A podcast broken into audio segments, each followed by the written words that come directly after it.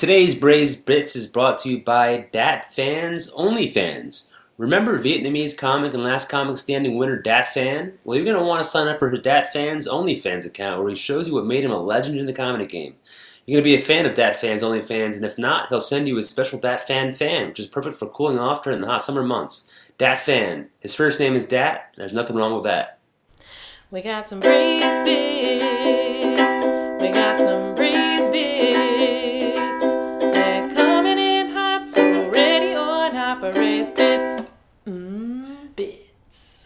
We don't have an OnlyFans.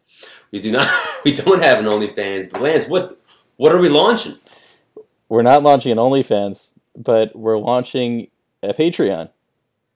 We're launching a Patreon for the for our top Razorbacks who want some more content, can't get enough content. We're gonna be serving up some exclusive braised bits, pod kitchen stuff behind a paywall. Yeah, this is our 50th episode, so we wanted to give you some 51st dates, and one of that those is a Patreon. It's it's just patreon.com slash braisebits. We have two tiers. Alonzo tiers. We have two tiers, two tiers. One for one's a little bit more expensive. They're just they're bucks? just three bucks and six bucks. Three bucks and six Three bucks bucks. and six bucks. One of them, Patri- you could be a Patreonardo DiCaprio for three dollars, and you get a Arvydas Sabonis episode each month. Love that. And if you do the six dollars a month, you're a Patreonardo Da Vinci. which is top quality. That's it's high quality, and we're going to get an exclusive off-menu episode. Yeah, we're launching a new Patreon only show called Off Menu. Basically, one of us is going to take the other out to dinner or lunch or breakfast. It could be anything. And we're going to basically analyze menus of restaurants. You'll be able to follow along. We'll, you know, pick a restaurant. We'll have the menu and we'll just analyze menus. And menu analyzation is, is such a huge thing. I think it'll be awesome. I think it's going to be great. We're going to be setting up different uh, experiences, different possible scenarios for what we're going to be dining. What's the occasion?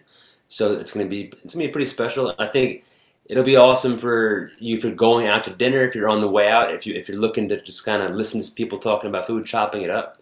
It's going to be great.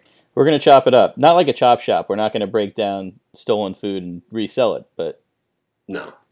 We're gonna break down menus. We're gonna call out the good things, things that are they look good but aren't gonna actually be good.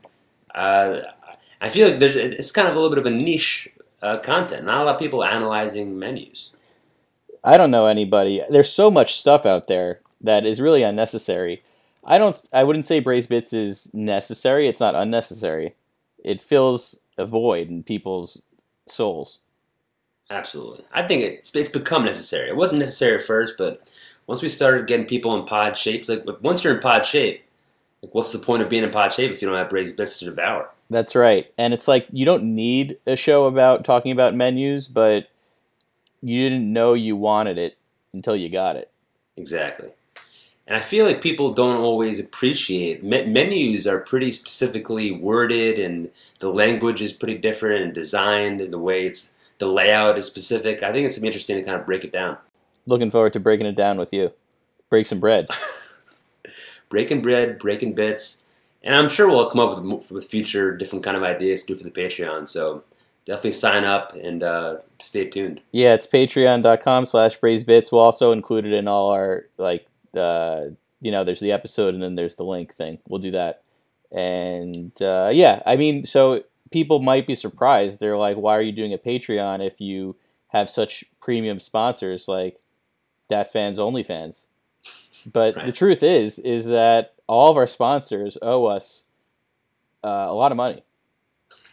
yeah, we're waiting on some invoices to come in. Uh, so we're, we're trying to, you know, pay the bills here in the kitchen. We got to keep the lights on, keep the stove cooking. So we would appreciate a little bit, little support from the Brazerbacks, and we'll we'll deliver with some hot, cooked braised bits. Yeah, we're not just taking your money and doing nothing with it. You know, we're, we're, we want to deliver more food, and we're also going to use the money hopefully to invest in the pod kitchen and expand. Exactly. You invest in us, it's going to pay dividends. That's right. Dividend dendrites. Shout out to Dendrites. dendrites from last episode. Callback, love that. How are you doing, Jesse? Lancy, thanks for asking. I'm doing pretty, pretty good. I don't like the darkness. We were talking about pre-pod. It's getting super dark. Though I know you love daylight savings. It's been rainy all day here in Queens. Uh, I'm sure it's not even raining in, in where you are. Different weather systems, but feeling good overall. Uh, we talked about last week the uh, about the election. I, I was pretty happy about the results, considering that they are the real results. Did it give you an el- election? It gave me a huge election, huge election. Good. How are you doing, Lance? I'm doing great. I, I as I talked about last episode, I really enjoyed looking at the maps of the election. And it really is fascinating looking at all the different counties and seeing what votes for what. And shout out to Nebraska. We were talking about the Nebraska district of Grand Isle. Is, Yeah. I believe we were I, we were kind of all wrong. I was or not. We were all wrong. I was wrong. It's it's interesting to see how if you look like I looked at all these state maps and pretty much every county. We're I mean it, it's just clear that we're we're living in two different countries. If you look at every county that's a city, they're all blue. If you look at all counties that aren't in cities, they're all red. And it's if you look land. If you look at those ice cream firecrackers, they're also white. They're red, white, and blue. Red, white, and blue. Yeah. Exactly. I like to think that you know after the election, we all we all turn into a firecracker and we and we become a delicious treat as one. Yeah, I think that's an optimistic view, but it's a, it's a, it's a possible view. I mean, where we're at right now is is that uh, the current President Trump is not accepting the results, which is I think was pretty predictable. Um, which it's it's unheard of, and, I know I don't think in our lifetime I don't think any other presidents like rejected the election results. No, I don't. No. No. Let me check. Yeah, no, I don't think so. Uh, it, it was just it was it, it's been exciting times watching the uh, like, I was glued to the boob tube on Tuesday night and pretty much Tuesday through Saturday watching the maps, looking at different uh, news outlets. I, I, I actually have a surprise for you, Lance. Uh, Yeah. I got an exclusive interview for the pod. Uh, somebody who's been keeping track has been tabulating all the votes. We got we got Count Spatula on the line. Hello, Jesse. Welcome, or I should welcome myself. Ha ha ha. I am Count Spatula. Count, I'm sure you're exhausted. Thank you for making the time for coming into the kitchen, the pod kitchen. It's an absolute treat. You sound spooky. How you how you holding up? Jesse, he, he, he. I am good today. I am exhausted because I had to count the votes in many states.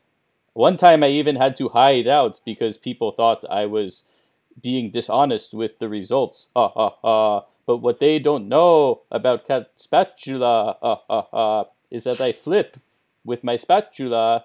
There were a few states that said, Okay, Count Spatula, ha ha, go to Arizona. You have to flip the state. Ah, and I said, I am Count Spatula. This is what I do. Hoo hoo. But you have to make sure that when you flip a state, it is perfectly cooked for the right amount of votes. So I flip the states only, and if only, ha ha ha, it is the right amount of vegetable oil.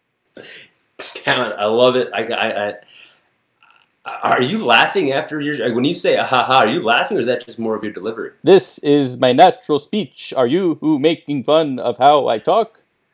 No, I'm just I'm very. I will cancel you hoo, hoo, right now. Would hate to be canceled by the count. You did a great uh, flip in Michigan and Wisconsin. Count, great flip over there. Well, well done, cooked votes. I don't intend to flip if the states do not want to be flipped. I listen to how the states sound. You know when you cook and you hear the sausage and it goes tss, tss, tss, that means it is time to flip. Many states, California, ha, ha, ha, in my lifetime, it has never wanted to flip. It's cooked in the right way. Same thing with Utah.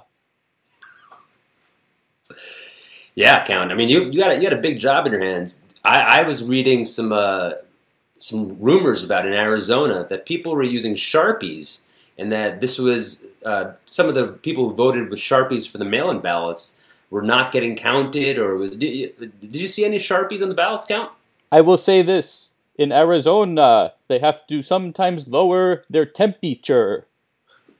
Count, you got me good, Count. That's Count is always cooking up bits. And uh, one last question, Count. When, when you're counting the ballots, with, with, uh, uh, are, you counting on your hand? How do you how do you keep track? I do not reveal my methods. Ha ha ha. Democracy is at stake. Or pork shoulder, if you prefer.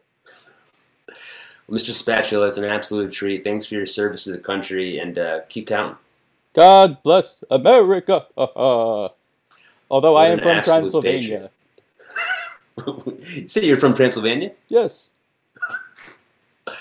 Well, safe travels, uh, and and thanks again for being on the pod. What an absolute treat. Thank you, Jesse.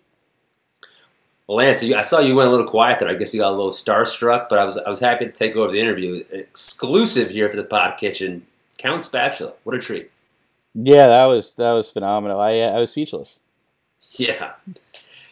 Fantastic. I, I, I love seeing it behind the scenes of how you know the states flip, and the, the count was right. You got to wait for them to be well cooked. You can't uh, flip something that's not ready to be flipped. No, no. It's, it's that's democracy in action. Sure is. I can't get a read on that count. Sometimes it seems like he's laughing. Uh, that's just his delivery. But good guy, good egg. Yeah, he's a he's a good, definitely a good guy. Um, yeah, it's good to have Spatula on the pod. Whenever this was obviously a big week for Spatula, so it's good to that we could get him. Yeah. I we did make sure uh, before he hopped in the pot kitchen that he hopped in the, the dishwasher, got pretty clean because he has been handling a lot of votes uh, the past week or so. So made sure that he washed up and uh, following the science. Yeah, yeah, he he was wearing a mask and all that. Yeah. But I have some uh, meal prep to for previously on Braised Bits. Sure. Previously in the pod kitchen. There was a lot of talk about your love of babies, Please. your baby smell. I had Sure. a few a, a few comments on it. Uh, most specifically, I had a comment uh, feedback from my brother Christopher Nolan, who has a baby, who is my niece, and he he uh, he disagreed with you. Oh no. He said, well, he said next time that I see my niece, I could smell her. He said, but he said, babies smell fine. They basically just smell like a human that has no body odor. But sometimes they smell terrible, like when they poop or pee. So you have to disregard those times. The other times, it's just whatever lotion or cream they have on. So it's really the lotions that give off the smell, not the baby. Interesting. I, I, I, and this is including, I, I feel newborn babies specifically, out of the womb, straight out of the kitchen. Those, I'm thinking of that, that, that smell. But I guess he's right. The, the, the lotion and like that's the, it's the, the things that, like the powders that they're being used, but they're so fresh. I've never smelt a baby that didn't have a, like a delicious smell to it. What about when they poop? It smells pretty bad. Yeah, but that's that's different. I mean, everyone smells bad when they poop. Yeah, but most people poop in a toilet. Yeah, well, that's assuming a lot. I don't know. Some people don't. Some people poop themselves. most people poop not in themselves. Like the if it's not a toilet, it's like an outhouse or it's some Right. sort of culturally established situation. Well, I would love. To, I I guess he didn't offer for me to smell the baby, but I would love for you to smell. How how old is the niece, if you don't mind me asking? 15, 16 months, 15, August All right. of 2019.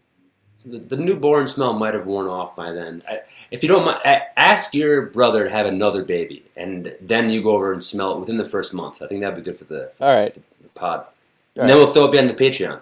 Your reaction. good. Yeah, Patreon only content. Should we become one of those podcasts that spend like 45% of the episode talking about Patreon? Might as well at this I. I listen to podcasts and it's like all you do is talk about Patreon and subscribing and what you're going to do. But then you get kind of like hypnotized by it. you do. and I'm like, I'm somehow invested in this, but this is this is nonsense. No, we're gonna be cooking up stuff for free in, on our braised bits every week, but uh, we might as well build up the Patreon.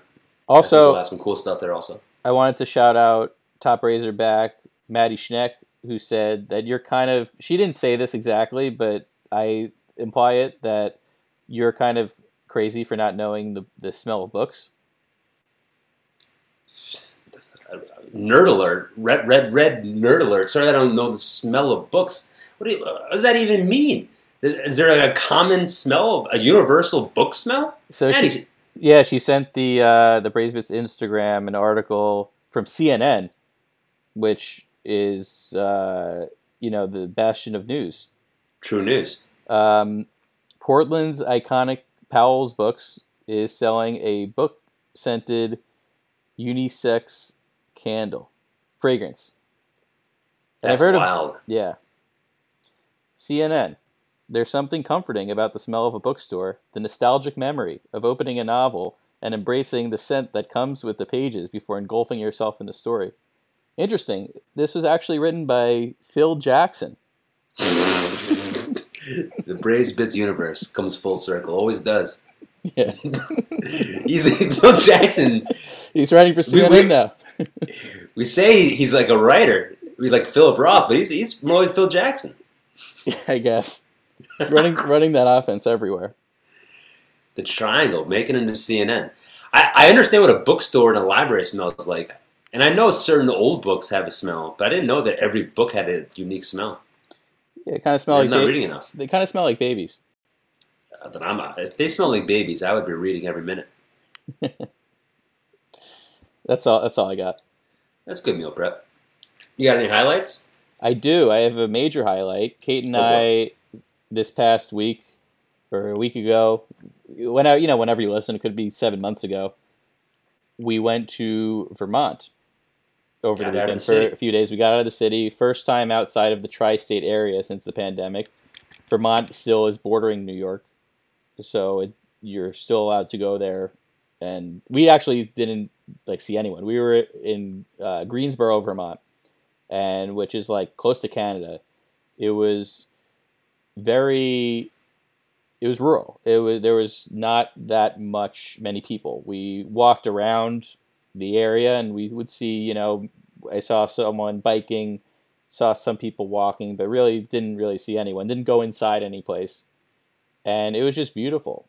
We stayed in this like Airbnb with the maze. it was like it wasn't a farm, but like just like a lot of space, rolling hills. Just it smelled like there was a, a farm next to us, and there were cows. Saw oh, gigantic wow. cows just kind of frolicking about. Dan Frolic, the kid I went to high school with. Sounds picturesque. And you had great weather. It was- Impeccable. It was picturesque. It was impeccable. We went hiking. We actually went hiking. I like I use this as a as a mind reset. So I didn't really look at my phone. Like we went hiking, I didn't have my phone on me. That's actually when I guess the election was called. Kate, you know, had her phone um, on her. We went hiking and we were like really in the middle of nowhere. I actually hurt my ankle pretty badly during, during this hike, but oh, rolled it? yeah, uh, Yowza. yeah. But you know, roll tide. You gotta you gotta move on with it. We were in Biden's Right. we were in Biden's America, so I Right. still I still didn't want to get health. You know, I didn't, still didn't want to go to the hospital. Right. Yeah, Did you, you guys are staying at an Airbnb, you said? yeah. Did you do cooking? We cooked. We got actually a lot of nice food in the city, and then we brought it all. Very nice. Yeah, we got- like I got, a wonderful, qu- quaint weekend. It was so wonderful. Like the sun rose and set, and it was qu- it was so quiet, and it kind of reinforced the fact that you know I don't know if we're made to live in cities as humans, but that this is where we are. right. Did it make you, when you were coming back to the city, did it make you like, were you dreading coming back? or Were you looking forward to coming back? I was mostly in pain because of my ankle. I'm sorry to be laughing. That's, I don't know why I'm laughing. Yeah, but I think I think I was a little bit agitated. Like it just seemed like such a more natural pace of life. But I think a lot of that is because of the pandemic. And like if I was going back and doing stand up comedy every night, I wouldn't. It wouldn't be the same calculation. Right. Right. Makes sense. Yeah, Did you ice it up? You ice up that ankle? yeah. Vanilla ice. There you go. Sounds fantastic. Great time of year to go up there. Great foliage. Get impeccable weather. It was good foliage. It was good. It was just good everything. It just was like a. It was like the physical version of not looking at your phone. Right. I have some family friends that live in Vermont. I went there last fall. It was amazing, and just very like overall, just the, like very very quiet. Like I, I, it's Not many people out and about. People are spacious, keep to themselves. It's very peaceful. It was very peaceful. Very nice. Oh, also, this big, big highlight. On the way there and back, I was gearing myself up. This was a, you know, the, first like kind of real road trip I've taken, and gearing myself up to have fast food, which I haven't really had. So we are gearing ourselves up to have McDonald's on the way up. Kate was saying, you know, I really wish there was like Chick Fil A. There's no not really any Chick Fil A's in the Northeast, Mm. but that's what I want. Sure enough, she manifests a Chick Fil A in Springfield, Connecticut. It's like close to Massachusetts, I guess. So we we get this Chick Fil A, and it's unreal. Chick Fil A We're great. like, this is unbelievable. So and then on the way back, I ended up getting Popeyes. Wow. So I had I bookended the trip with two classic chicken sandwiches. It was my first time we talked about Popeyes chicken sandwich in the Popeyes fast food episode. I had never had it before. So this was a great opportunity to have it in juxtaposition with the Chick-fil-A chicken sandwich. And the Popeyes was good, but I think the Chick-fil-A is it's going to win a 7-game series in 6 games against Popeyes. Yeah. They're both solid. I haven't had a Chick Fil A chicken sandwich in a long time, but I'm pretty sure they make it rather fresh. I know Popeyes is like frozen, but they're both fantastic. I think that the the Popeyes, it it's good. It has like that mayo, you know. The spicy mayo sauce, Yeah, spicy Cajun mayo. spicy mayo. Yeah, and it's good, but I think it almost masks that the chicken isn't as good. Right. So it's more of a, it's like kind of a sandwich that's doing a lot of work, but the Chick Fil A is just like, I'm confident in my ingredients, I'm confident in my body. This is what I have to offer, and I'm beautiful. I'm a beautiful piece of white chicken meat. Love that. Yeah, with some pickles. I mean, just the pickle, and, and then it's like the right amount of bun. The ratios are perfect. It's just the perfect sandwich. It is. It absolutely is. I haven't had Chick Fil A in a long time. I, I gotta get some Chick Fil A. So fresh. But Chick Fil A in like we talked about fast food chains in Manhattan are not really like they're it's not it's not really the real. You're not geared. You're not geared up to have it in No. in New York City. Fast fast food. It's a perfect road trip snack. Yes. Fantastic. I'm, I'm jealous of your chicken sandwich combo. Yeah. My my highlight was nothing specific. Well, it, specifically, it was just the, the reaction that I felt on Saturday about the news about the the election results and just the, the relief over the excitement about Biden winning. And I was I went to the golf range Saturday morning. Just it was great weather. Wanted to do something outdoors, and I got the alert on my phone, and it was just uh, it was unbelievable. People were like beeping. I went to a, a range in Queens people were beeping. People were standing. There's a woman standing on the side of the road, just jumping up and down with her, her arms up in the air, just like huge smile. Um, I, I listened to the news radio, 1010 wins. I haven't listened to news radio since the, the 70s. It You was give us- awesome. He, You give us 22 minutes, we'll give you the world. Exactly. exactly. And I got the world. It was awesome. Like they, they did interviews with different uh, political correspondents, hearing like people's reactions up from on the streets. It was just it was it was a long from Tuesday to Saturday. It felt like it was it was like months and months. Um, and now it's kind of like it's it's the that feeling of excitement and relief has kind of waned a little bit since Trump hasn't accepted it yet. And It seems like there's going to be a, a bit of a battle. He might have to be dragged out, but overall, just a great highlight and uh, great feeling. And I think for the most part, a lot, especially where we're living, people are happy about it. So I got two things to that. Number one, when you listen to 1010 wins, do they also give you traffic and weather on the ones? Oh, absolutely. On the ones, of course they did. Yeah. I love it. And number two, we were in the middle of nowhere, so there was no like, you know, we were just we were not surrounded by anyone, so there was no like we did there were no reactions to observe. But it I think if I was here, it would have made me. This is going to sound weird, but make me sad that the country is in a position where people feel like where that is the reaction, Yeah, I mean that that's been four years of, of just craziness and people and then and being then upset. Yeah, and then so that's the reaction in you know cities basically, and then e- everywhere else the reaction is like, I mean, do you remember? I'll, I'll I won't I'll never forget when you know Trump won and 2016, the day after, the day I mean a few days after, but especially the day after, it felt like like the whole city died. It was like such an eerie atmosphere, and I imagine that's what it feels like in places where they wanted Trump to win. And it's just like, I don't know. I hope we could get past this like this situation because it's it's unsustainable. Right. You can't have I people you can't have people celebrating that much and then people that angry. Like there Right. needs to be some sort of not that, I think. Right. We'll see. We'll see. The next couple of weeks um, up until January is going to be very interesting. Did you also see? Was another highlight was for me was uh, Rudy Giuliani speaking in front of the Four Seasons like landscaping. Uh, did you see that whole I- that whole No, I, snafu? when I go whenever I go on Instagram, I see two things. One, I see stand-up comedy opportunities that I'm not getting, and then the other thing I see is yeah, this like Four Seasons joke, which I thought was like some joke about something, but I don't know what it is. The Rudy Giuliani uh, booked a speech that they thought was going to be at the Four Seasons, but the person who overbooked it screwed up and it was at the Four Seasons landscaping uh, company, okay. and they, they still went through with it. And like it was, it was just just like a great metaphor for the Republican uh, politics in the past four years. Just an absolute shit show. There was a a company in my hometown called Four Seasons Cesspool. Cesspool. Yeah, it's like a cesspool company. It's, it's great. It's a great. It's great marketing. Having four seasons before any kind of company, it elevates your status a bit. Yeah, because then sometimes people say, "Well, I want to get my cesspool clean, but it's the spring." So I got it. four seasons. Yeah, I got it. I got to wait till the fall or winter, but not with Four Right. Seasons. Anyway, if you subscribe to our Patreon, you could you get stuff.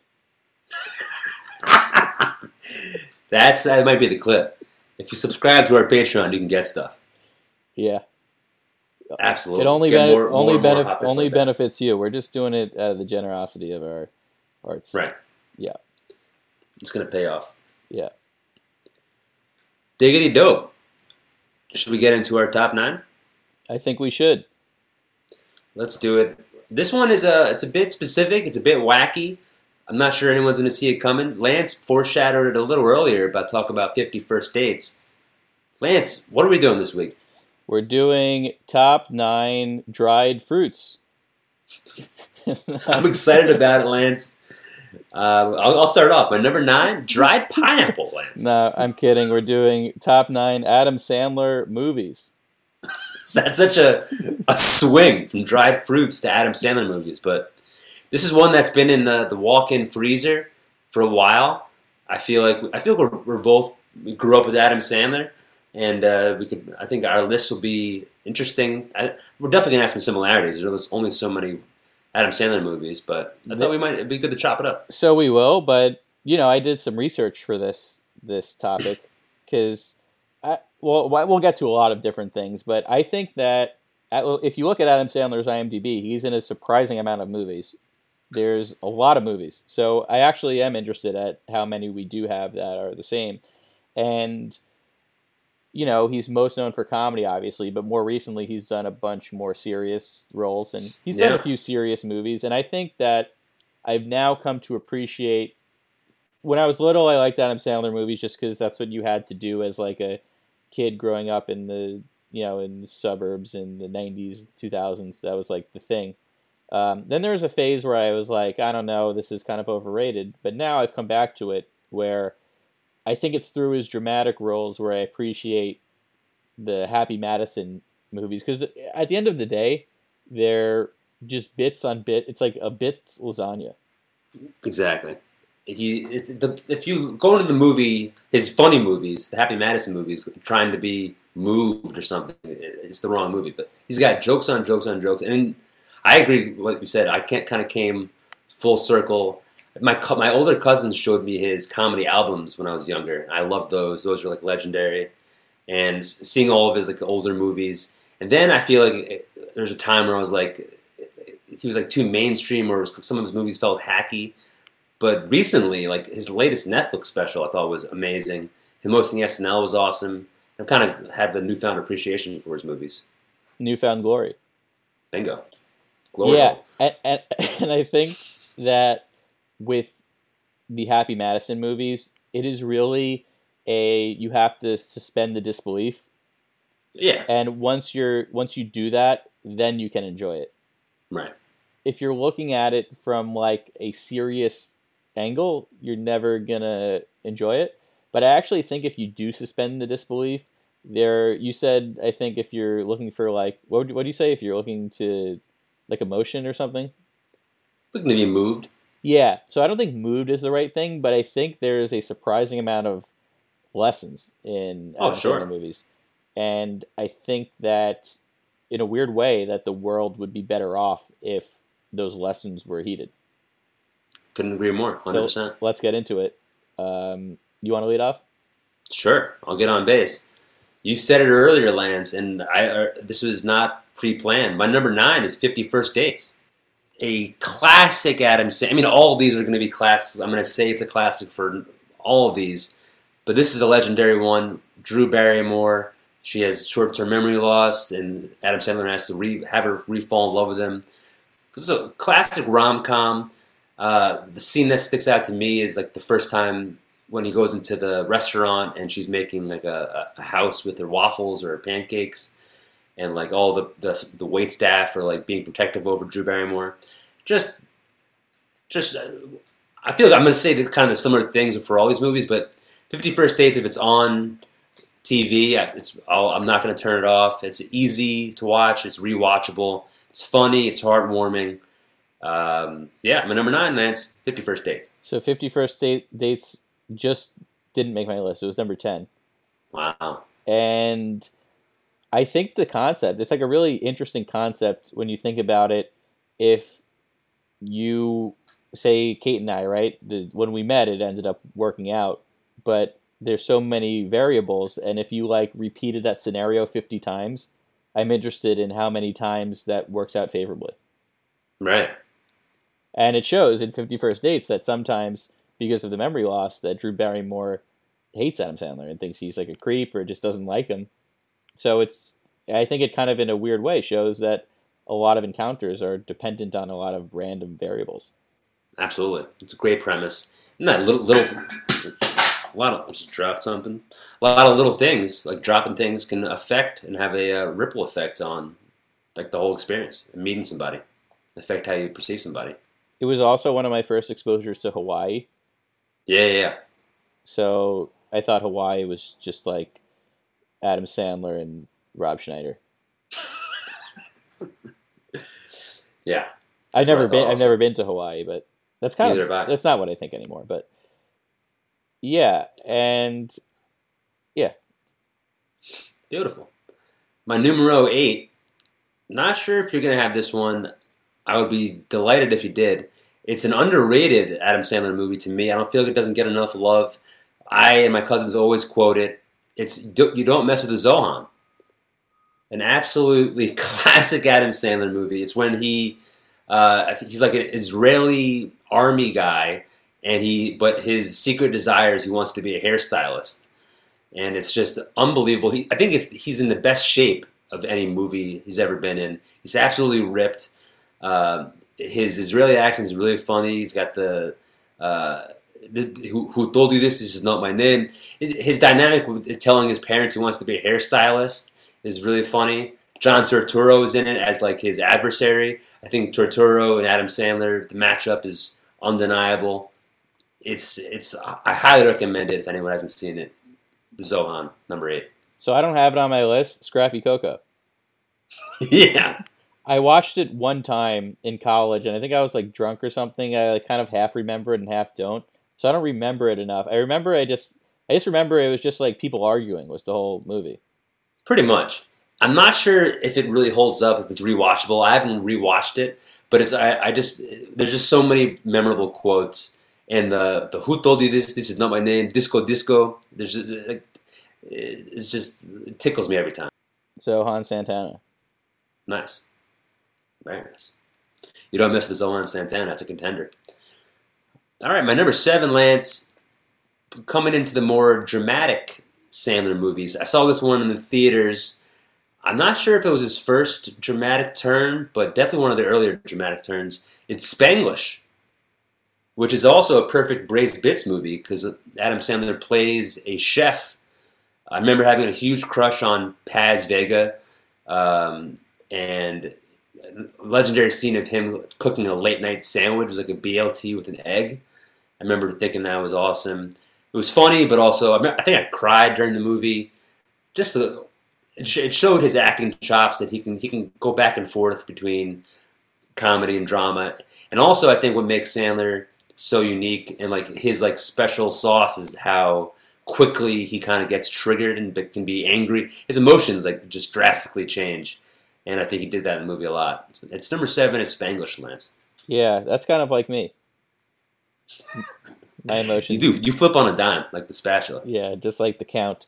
I've never seen Spanglish, and I have kind of always wanted to, and I've said, oh, I'll watch it one day, but let's be honest. Maybe I should.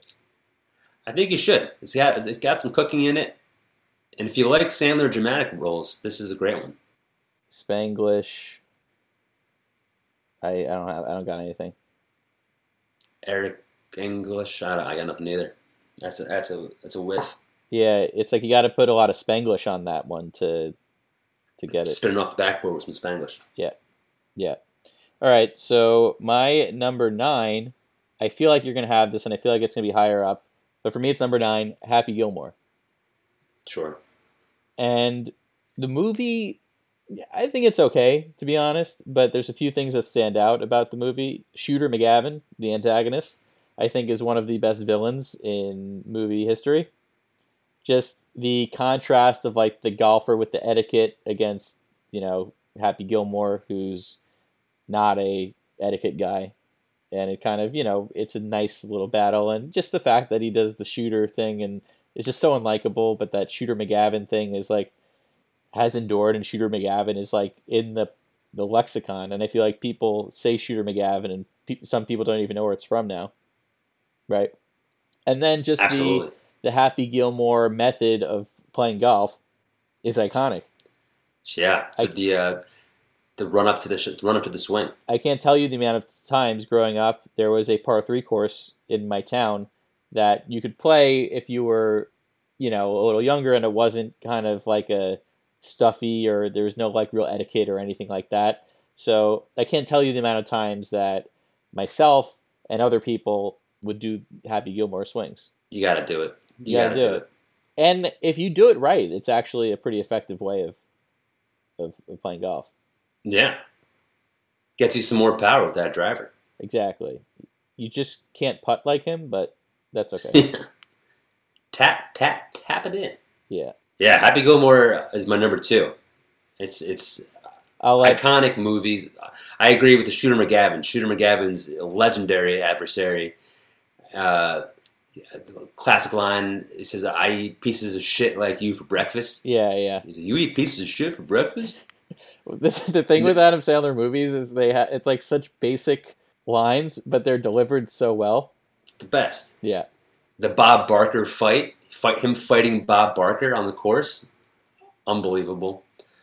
Uh, Chubbs, his caddy, it's all in the hips. It's it's it's just one of the best. Happy Gilmore is just one of the best. It's my number two. Yeah. My number 8, I don't think you're going to have this one. I feel like it wasn't really well regarded, but I enjoyed it. Click. I don't have it on my list, but and I don't think I've actually seen it.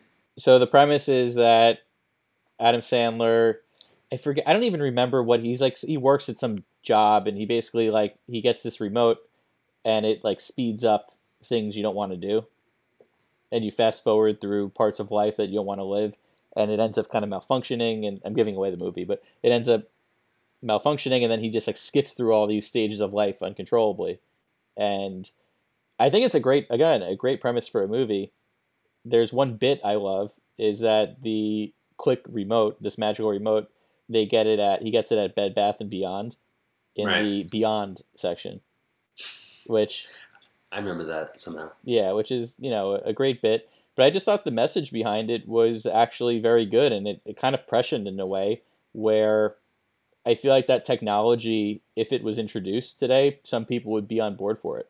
It was like a funny, less serious Black Mirror episode. Interesting. Yeah, I, I just remember everyone who saw it saying that they cried at the end and being like it was very emotional. Yeah, it was more emotional. I remember than like yeah most of his movies. I- don't even Right. totally remember it, but I just remember like thinking that was a great idea and that how I could see something like that happening and people like being on board with it. Yeah, that's a good example of a movie that like if you suspend a little bit of disbelief and then you kind of buy into the premise of the movie, that it, it could be really like rewarding and fun to watch. Exact. And if, if you don't, it's like you're just like not even. Like, what's the point of watching if you're not gonna kind of buy into it? Yeah, just click and change the channel. Yeah, fast forward. Yeah, fast forward to anything you don't want to endure or see. Right. and then you're a worse person. You're worse off. My number seven, fresh off watching this, recommended actually by none other than Phil Jackson. It is Hubie Halloween. Wow. Wow, that's that's didn't that just come out last weekend? yeah, yeah, like two weeks ago. Wow, So I watched it. and that already cracked the top nine. Oh yeah, I watched it in preparation for this, and it was a it was a perfect Adam Sandler movie. I thought it was silly. This is just one. There's so many dumb, silly bits that are meshed in it. Just to give one example, uh, this really got me. The stupid line, but the, uh, his name in this is, is Hubie Hubie Dubois, and um, this one of the, the the characters, Maya Rudolph, actually, she says to Hubie at one point, uh, "Hubie Doobie, careful."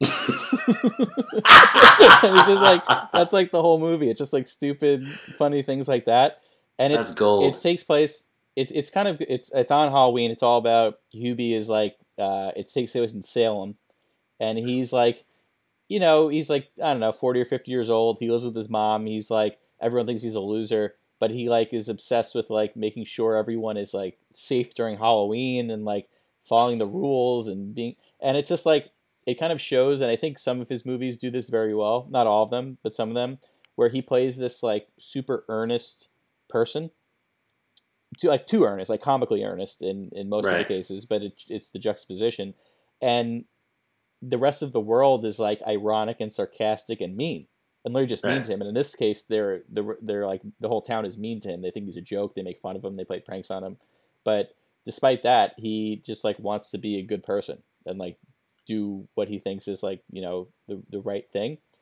and like I think that there is a real case to that in the world. Like I think the world is lacking a lot of that type of just like earnestness. Right?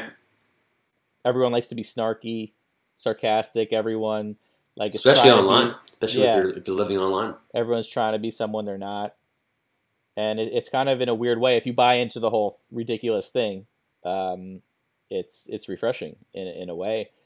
And what I do like also about the newer Adam Sandler movies is that I think the cameos are even better and better because people want to be in the Yeah. in the thing. So for this one, for example, you know you have the usual Adam Sandler characters. You got Steve Buscemi, you got Rob Schneider, Ben Stiller's in it for a small role. But then you also have like Dan Patrick, uh, Shaq. Nice. Shaq is in it.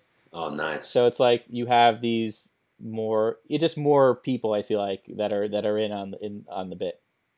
I love that. I, I'm definitely. I want to see that now. Hubie Halloween sounds amazing. Sounds hilarious. Yeah, and there's some like in jokes to other ones. Like there's an O'Doyle, like kid. The rules, Yeah, love that. yeah. Surprising. I'm surprised. Surprised you you watched the new Adam Sandler uh, uh, in preparation. Well, I wanted to watch. I wanted to watch it with Kate like two weeks ago, and she was like, "I can't." so When I asked her for her predictions, she admitted that she's not a big Adam Sandler fan. no, no. Which makes sense. He's he's he's a kind of polarizing. I feel like people have a pretty strong opinion either way if they love him or hate him. Yeah, well, we can get into that. I'm sure we'll get into it as we go on. That was your number six, number seven. Number seven. All right, my number six is Funny People, the Judd Apatow movie. I, I like it a lot. It's like a, I think it's a great stand-up movie that's not about stand-up.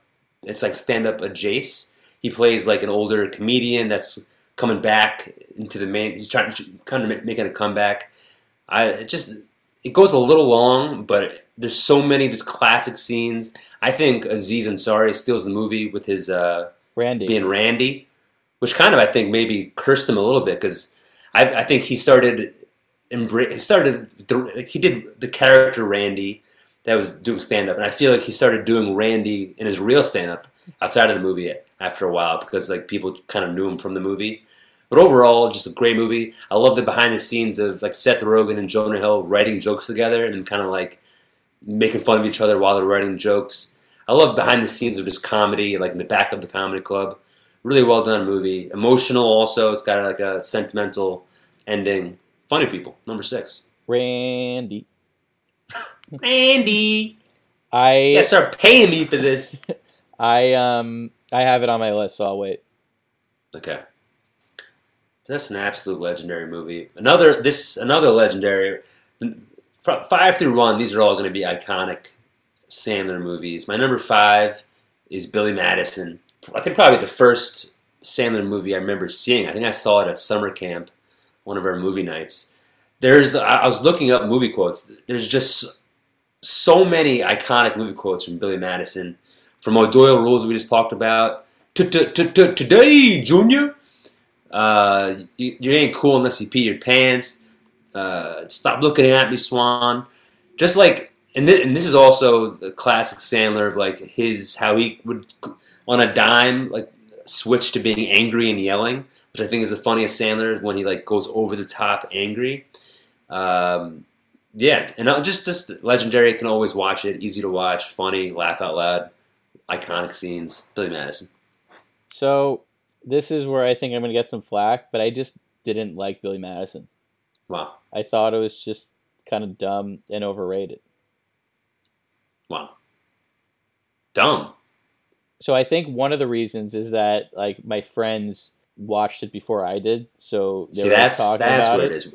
But then I watched it and I'm like, so what I like about the Adam Sandler movies, I generally like the comedy ones, is I think that, like, I don't really root for him in Billy Madison because he has it, like, he kind of just wasted his life.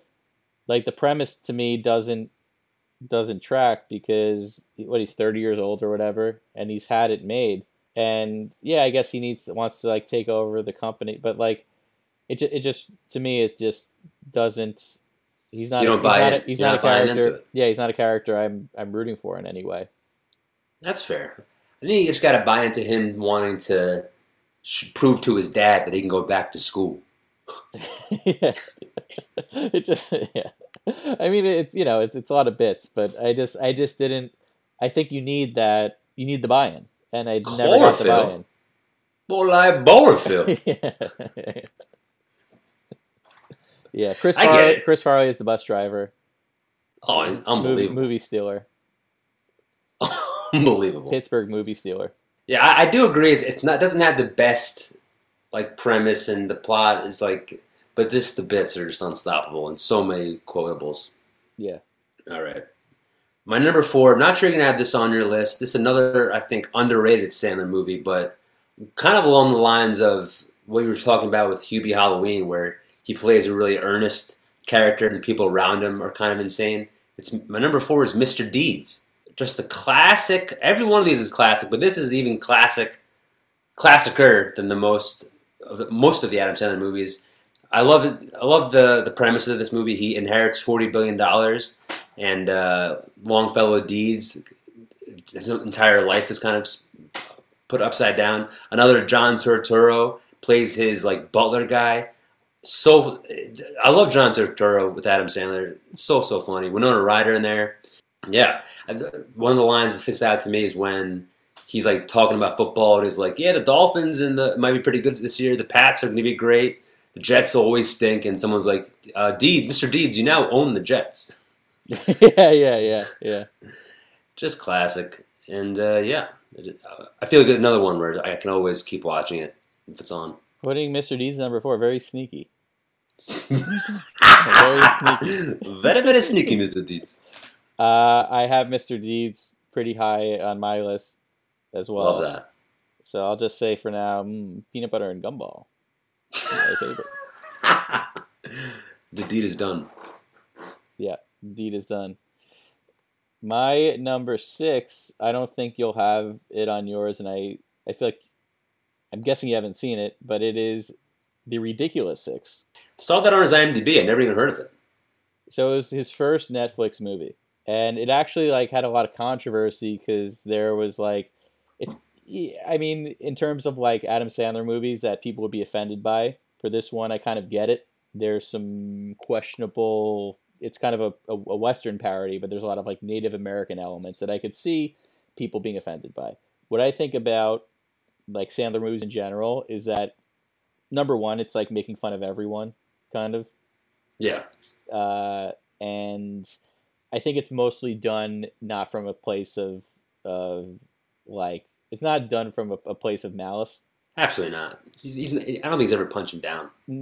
I, I don't know. I, th- I think it's just never done from a place of malice or like malintent, and Right. it's the whole thing is just making fun of everything and everyone.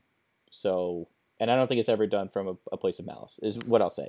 But In the palace. in the palace. But this one I watched. It was probably the last time I've gotten like super super drunk. I went to a Christmas party, and the next morning I was like, it was like so hungover beyond. I I never really like order like delivery, and I ordered from delivery from a diner. It was like a giant thing of tater tots, pancakes, and like something else, uh, just like an insane thing. And then I watched this movie, and it was the perfect thing to watch. It's just like dumb, silly bits. And there are two things that stick out to me that like I still laugh about. There's one scene of like if you you could watch this on YouTube, it doesn't give away anything, but it's it's John it's John Turturro and he's uh it's like it, it's like how baseball was invented. And Uh, did you you seen send? Did you send that to me already, or someone sent it to me? I, I watched just that. I watched it with my cousin I, uh, the other day. That's I watched. it's That's so hilarious. it's so funny. It just like it just like if almost if like like Trump I guess was like making up a game and like kept he's like all right two strikes and he's like no I said three yeah. and then and then uh, there's some like like Terry Crews is really good in it I thought and uh, Taylor Lautner who I like never seen in the movie but I thought he was really funny um, nice. yeah and there's one like John Turturro steals a base and he's like what are you doing I thought you could Terry Crews is like I thought you could only run when when uh, the ball's he's like no but I stole the base and it's just like he's like I'm not getting that that's you just that's a home run you could go around That's too far. I'm Yeah. not going that far. that scene, and then there's a poker game scene with um, Mark Twain, who is played by Vanilla Ice, and it's just so stupid. It just, I think it, it's like, uh, it's Vanilla Ice as Mark Twain, and then David Spade as uh, General Custer, but you know, Huh. Vanilla Ice calls him General Custard, and he's like, it's Custer, and he's like, I just dropped some satire on you. it's just, it's so stupid, but he it's gets just the like best cameos. it's it's good cameos and it's like maximum bits at play. Love that. So yeah, Surprising. I didn't expect you to have these modern Sandler flicks. yeah, my number five is a serious one, kind of in the past few years. I think this is actually his best acting performance. It is the Meyerowitz stories. Saw that. Yeah, Love that. yeah. I I think Kate made some noise. I don't know if it was at the pod. She said she was going to put that, but she didn't. Uh, I think it's his best acting. Like it, I, I thought it showed like range. Talking about the turning on the anger a lot, yeah. but he plays. It's a serious. It's a Noah Baumbach movie, and Noah Baumbach I feel like most known for Marriage Story from what last year, hmm which I've seen most of his movies actually, and I thought that was like one of his weakest ones. I didn't. It, it didn't do it for me, but that. stories I thought was way better, and kind of it's about this like it's a very specific New York family. Uh, Dustin Hoffman plays the patriarch. He's like a successful, but kind of like petty, like art professor. It's something in like the art world, but a professor. Yeah. And Ben Stiller is like this finance guy who thinks he's better than the rest of the family, and Adam Sandler like doesn't have a job, but he's like a good dad, and he's like a good musician, and like you know the, the family has like a an apartment in Manhattan that they just like haven't sold, and they could make a lot of money, but they just haven't, and it's like so New York, but Right. Sandler's like range in it, I think it's a really good movie. Uh, It's, it's unbelievable. yeah, Yeah, that was right on the edge of my, my list. it's The, like the scene with Ben Stiller and Adam San- Ben Stiller and Adam Sandler at the end of the movie when they're when they're fighting was um, insane, and uh, definitely one of Sandler's best acting performances. His is just like emotion is bubbling on the surface the entire movie. Yeah, it's like sibling and family rivalry, and I just thought it was really well done, and his acting is really good in it. Very believable. Yeah, Yeah. So it's that, that's my number five. My number four is Big Daddy. Classical, classical. Big Daddy's interesting if you watch it. It's like around two year two thousand, and it takes place a lot in like the Soho, uh, Greenwich Village area. hmm and it's interesting to see how much of that area has changed and how much of it has not, which I kind of like as just watching. Jon Stewart has a pretty major role, and I feel like people forget that Jon Stewart was kind of in that realm before he became like the serious but not serious Daily Show The Daily Show guy. yeah guy. I think people always forget that he like wore a leather jacket, was kind of like not risque, but like wasn't the newscaster type that I think people Yeah, know him as. more a little bit more sillier. Yeah, more sillier. And if you watch that Jon Stewart, you wouldn't necessarily expect him to become this like voice of of a certain aspect of America. Right. And that's cool, but the movie itself is is really good and the thing that sticks out the most and we'll we've talked about this, but is the whole McDonald's breakfast uh kind Yeah. of thing. And I get it. Like I think I think that movie for a lot of people our age made McDonald's breakfast more valuable than it is because people are like, "Oh, well, you could only get it at a certain time, so I, it must be really good." In reality, it's not that good, but I think I think Big Daddy made it seem a little better than it was. I, I I would I agree with the idea that it made it more popular, but I think I think McDonald's breakfast is phenomenal. The the McDonald's hash brown, the McGriddle egg sandwich is it's top notch. I think it's it's delish. It's it's okay. McDonald's non-breakfast is better than McDonald's breakfast. No, they're all it's all pretty good. My number three is Big Daddy, and I agree. It's it's it's. I actually I kind of forgot that they filmed in the city. I remember the them filming in Central Park. Interesting that they filmed in Soho. I never really realized that. so many just legendary scenes and lines. Rob Schneider as the delivery guy, I think is one of the best Rob Schneiders.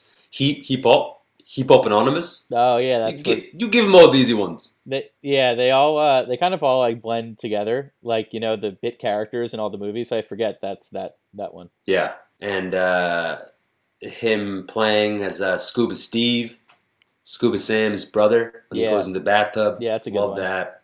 His name was Sonny Koufax. I didn't I never realize that in Big Daddy. Yeah, That's hilarious. Peeing on the wall, just just just legendary scenes. yeah, I'll pee on a wall. I'll definitely pee on a wall. I feel like also that movie for some reason made me. It was like my first introduction to like uh, like divorced parents and like and like uh, uh, like orphans and the kids that like like like, adoption kind of. Like, I, I didn't really have any grasp of like social services and being people kids being pulled away from their parents. That was like the turn at the end where it was like emotional, where like the kid like didn't want to leave. Uh, Sonny Koufax, and it, made you, you you felt attached to him, you attached to that relationship. But I don't want to attach. I don't want to attach myself to to you.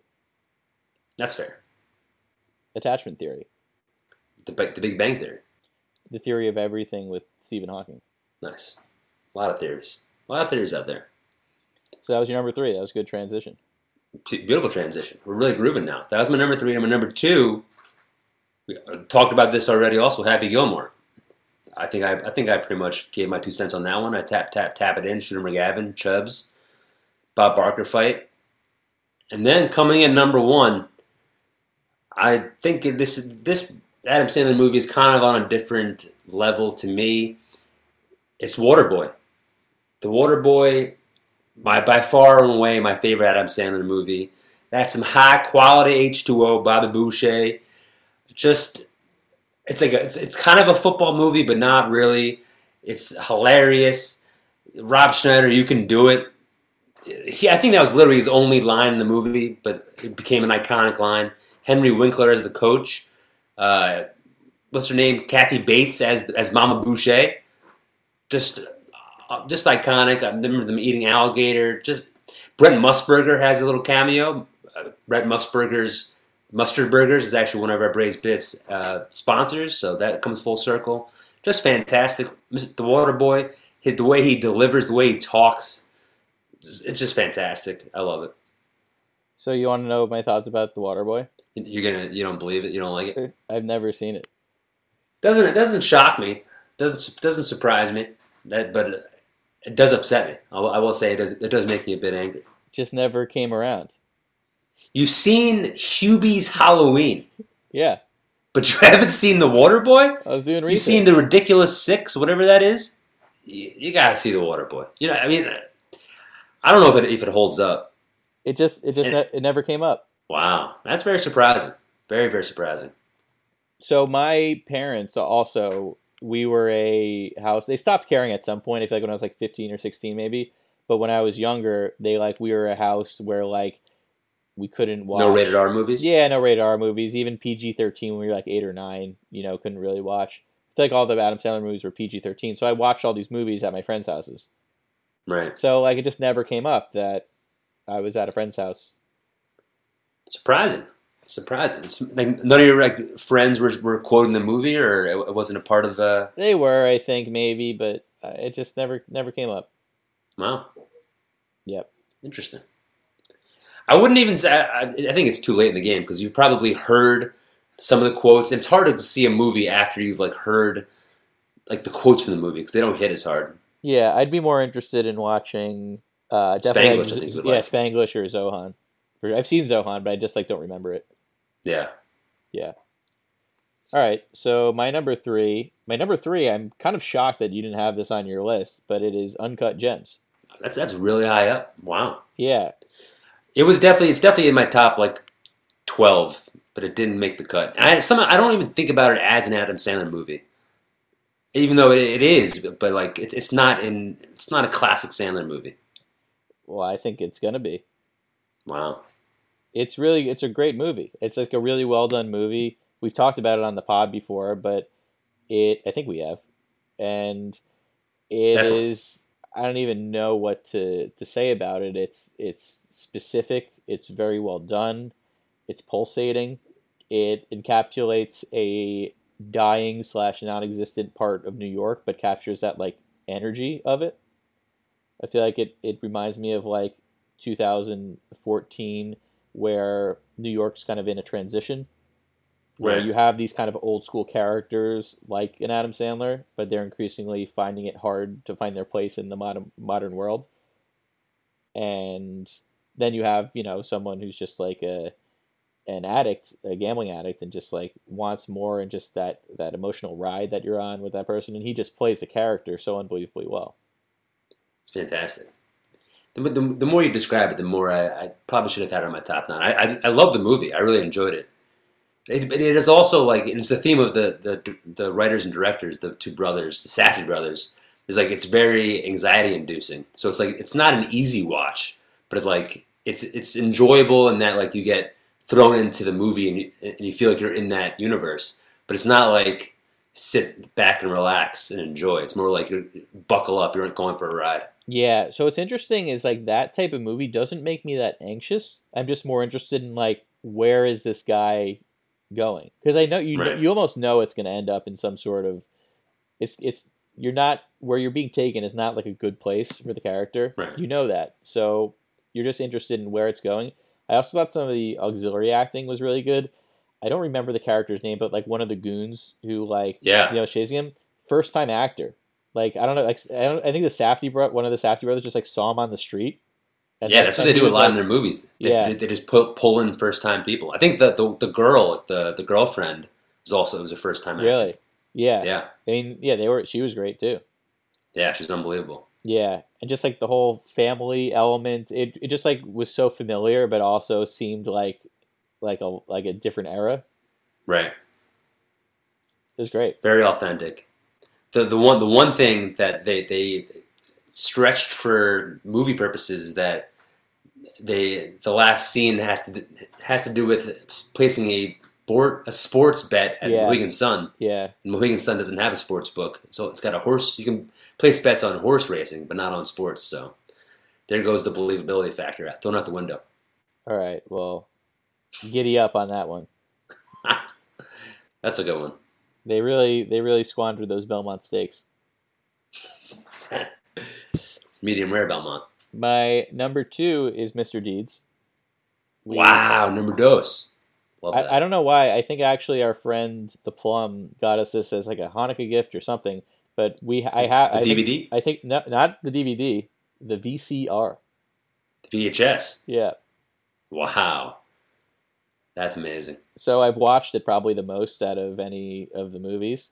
But uh, echoing what you said, kind of all the classic bits, I think it's it's one of the more likable scenarios where it's this kind of guy who doesn't know how the world works get exposed to like the shittiness basically of like how people are in a place like New York City. I mean, this was this is there is like a truth in it. Like even in Vermont, like when we were there, it's like the city, the the values are are, are just different. Like in New York Right. City, the whole thing is like you come here because you want to be good at something, uh, and you want to achieve basically, like, and that requires this sort of single-minded focus and cutthroatness and a value that is not at odds with like you know if you're deeds delivering pizza in New Hampshire.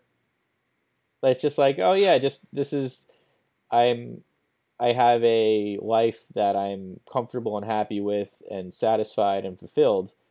And this kind of like wanting and needing more feels in almost not a moral, but it feels like it's like t- like biting off more than your fair share, if that Right. makes sense. Absolutely. So I We're think a it, couple city slickers. yeah, I think it it it really hones in on that pretty well. And the great bits. I mean, one of my favorites is uh, JB Smoove is the the elevator yeah. guy, and you know Oh, he says, "Hey, how's the elevator business?" I, I never thought that was JB Smoove. That's, that's wild. I, I'm pretty sure JB Smoove. Yeah, and he says it. You know, it has its ups and downs. That's the bit, and it's so stupid, but it's like it's so It's perfect. fantastic. Yeah, the character actors are so they're so well done. Yeah. It's so like it's so committed to the character that the bits can be so stupid that you Yeah. believe it. yeah, yeah. It's it's a, a great movie. Um, number one, uh, I got what do I have? I got Funny People. Wow, numero uno. Love that. Yeah, yeah. Um, I thought, I don't know. It, it kind of again, it's it's a little more serious, even though it's a comedy. You as as you talked about, what I liked about it is that George Simmons, Adam Sandler's character. It's it shows like I'm not gonna whatever if people if you don't want to know about the movie, I guess just fast forward the next two minutes and then subscribe to our Patreon. But he plays like a famous comedian who is in all these movies that are like stupid, which is kind of a nod to his movies. Then he gets cancer, and he thinks he's gonna die, but then he doesn't. Then he finds out he's cured, and he if he has almost like a oh shit moment, like what do I do with my life? And I kind of I don't know. I really I really like that. It's like uh, It's fantastic. Sh- showed a little bit of self awareness and also like about, about the super movies, but also kind of like probably how he was feeling at the time in a way. Yeah, and I think he played that character really well. And I watched. I think it definitely influenced me in a way to do stand up comedy. I didn't know Wow. it at the time. I mean, When did that come out? we're I think like 19. I think 2009. I think we were 19. Okay. So I had it was a few years before I started doing stand up. And when I watched it, I don't think but like I think there was something of like, oh, that's like what I should be doing. Type Yeah. thing. They showed the process a little bit about joke Yeah. writing and writing jokes for other people and the Yeah. like how do you go out and like work out material Yeah, it made it like a little more attainable. accessible. Yeah. Love that. Didn't Yeah. see that coming. Very diverse lists. Fantastic. I think I think that was a well done top nine. Yeah.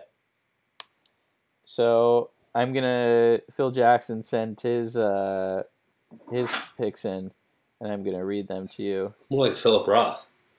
Phil Jackson. I mean, we've talked about this before, but one of the things he's I really like about Phil Jackson is that he writes these fantastic intros. So his name is Phil Jackson, but Call him Philip Roth.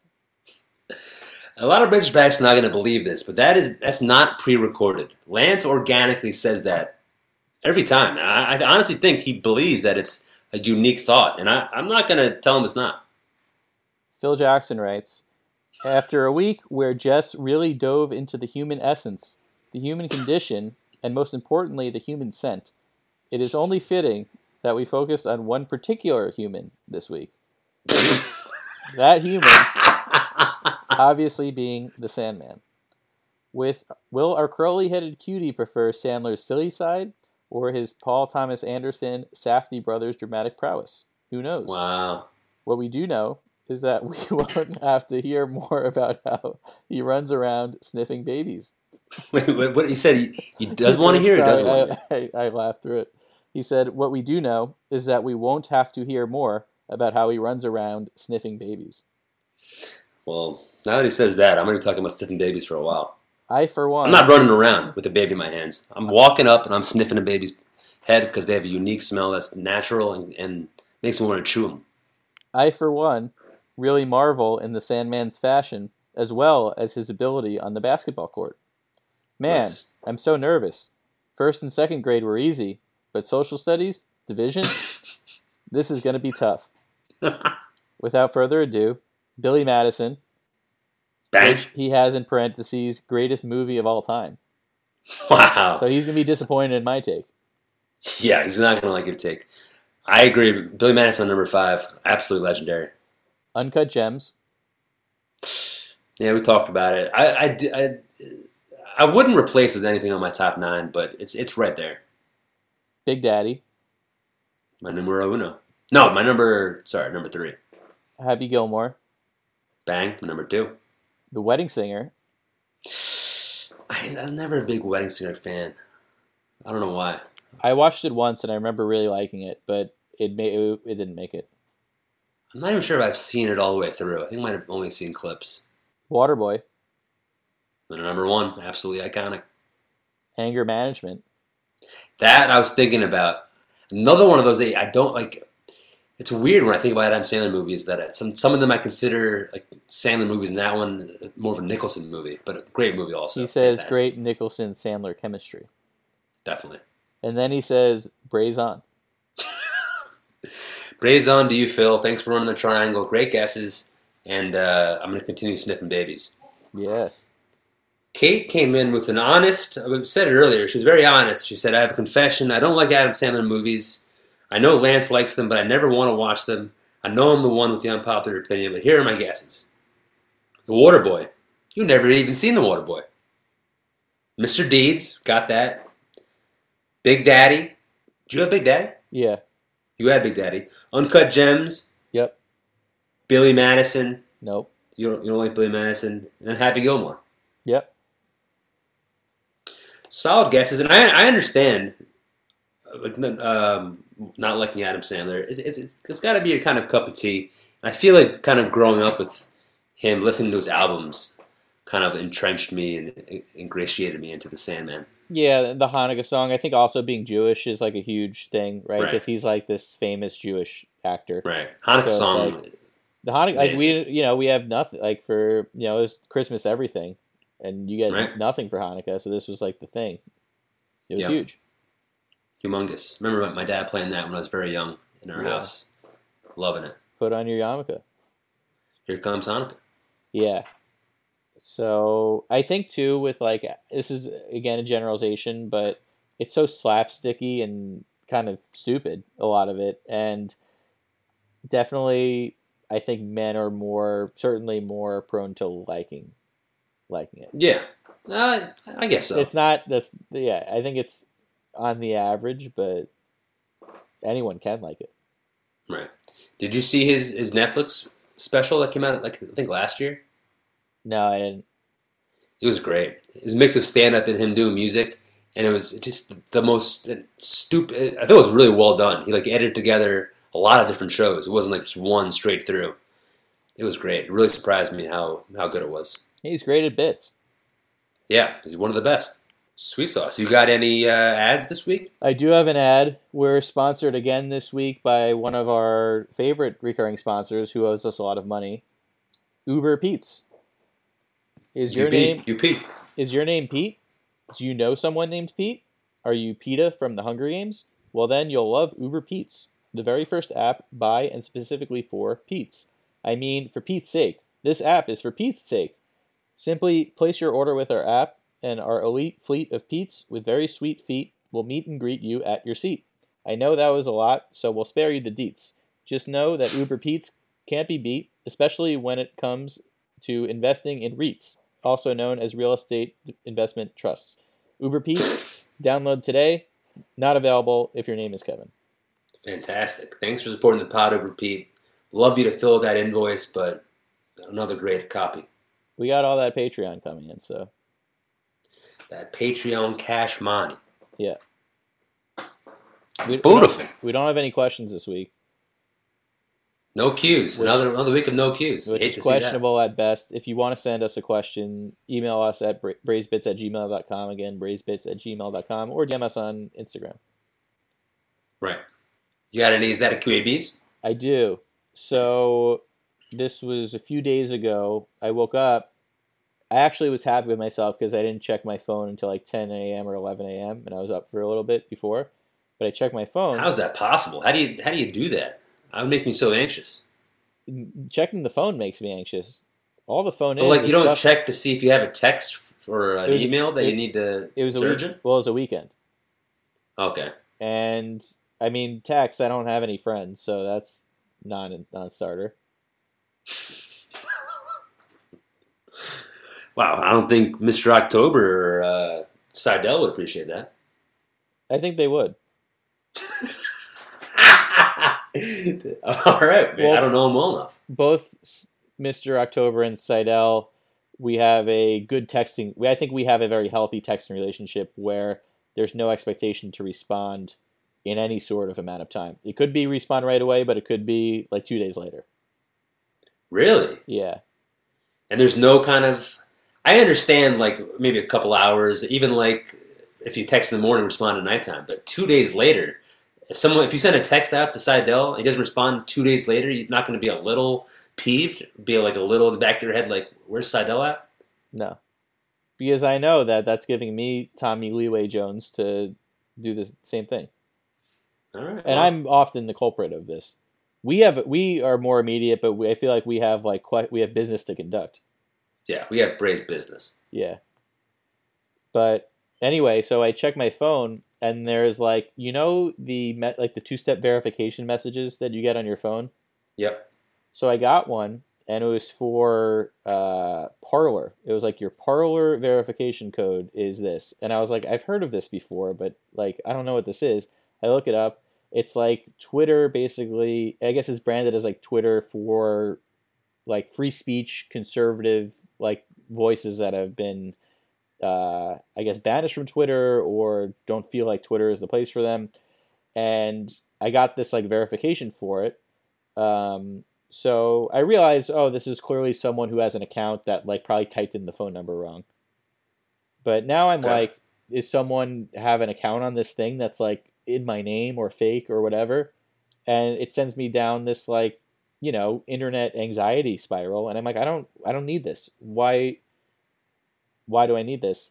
And we view these phone verification everything as this is helpful and this is more secure and this is more safe, which is ultimately true, I think. But it's like I don't need this anxiety rush for someone if someone else made a mistake. How would they? Uh, I, I I understand. That's that's, that's, a shitty situation to be in. You know, I you- guess it's that's hard to get around if someone else fucked up. Yeah, but I just I just think it's it's like why why are we so dependent on these things? Right? I, I just didn't uh, I like it. I thought it was I thought it was questionable at best. I was like, is this a joke? That's perfect for the segment. I, I was I only know I don't really know specifics about Parler, but I saw that it's been the most downloaded app I think of the year, or like of, of- Really? recently. Interesting. It could have been like a marketing tactic to make you be like, "What is this?" and then make you want to download it. Maybe. Maybe I don't know, but I didn't appreciate it. Sounds like a parlor trick. nice, Tony Parlor. nice.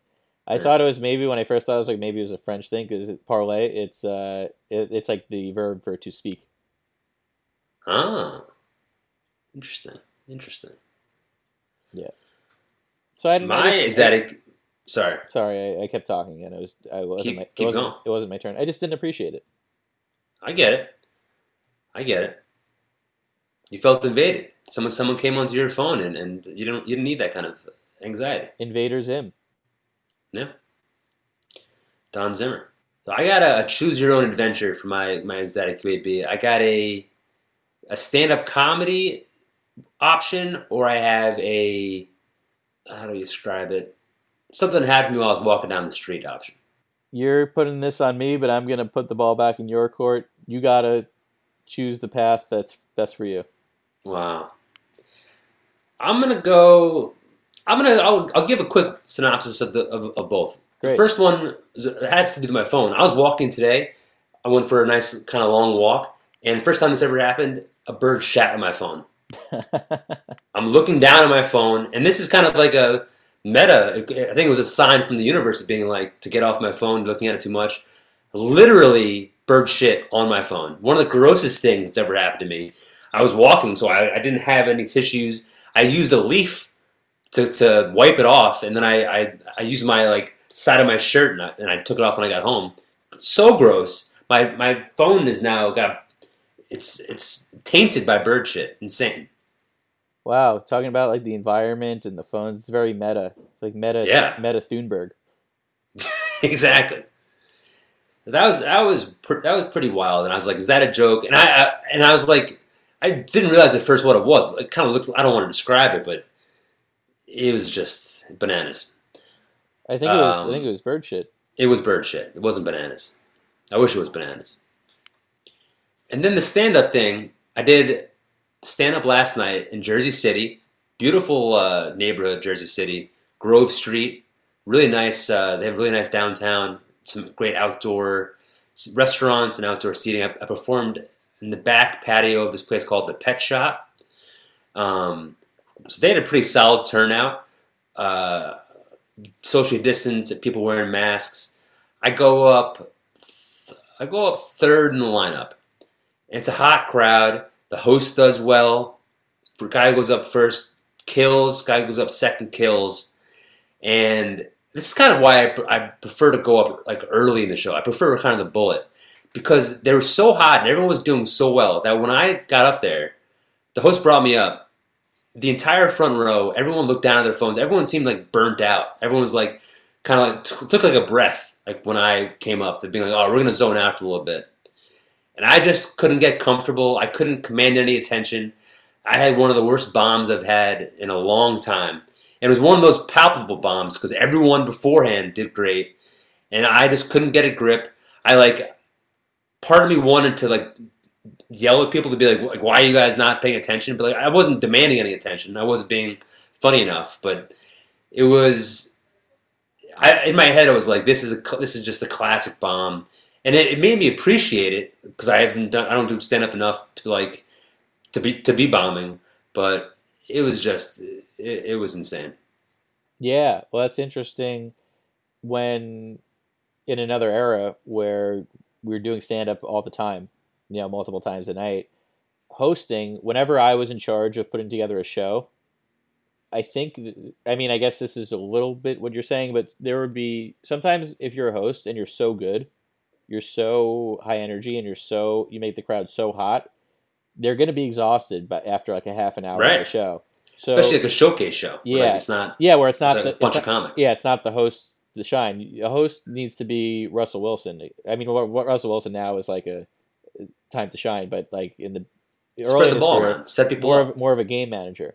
Need a game, Right. a game manager, and yeah, it's a, it's a tough spot to be in. I mean, it's also hard because you know now it's like, all right, well, you had that bad set, you just pick your head up, and the next one you forget about it. But now it's like, well, when is the next one? Is it in three days? Is it in three weeks? Like, Right.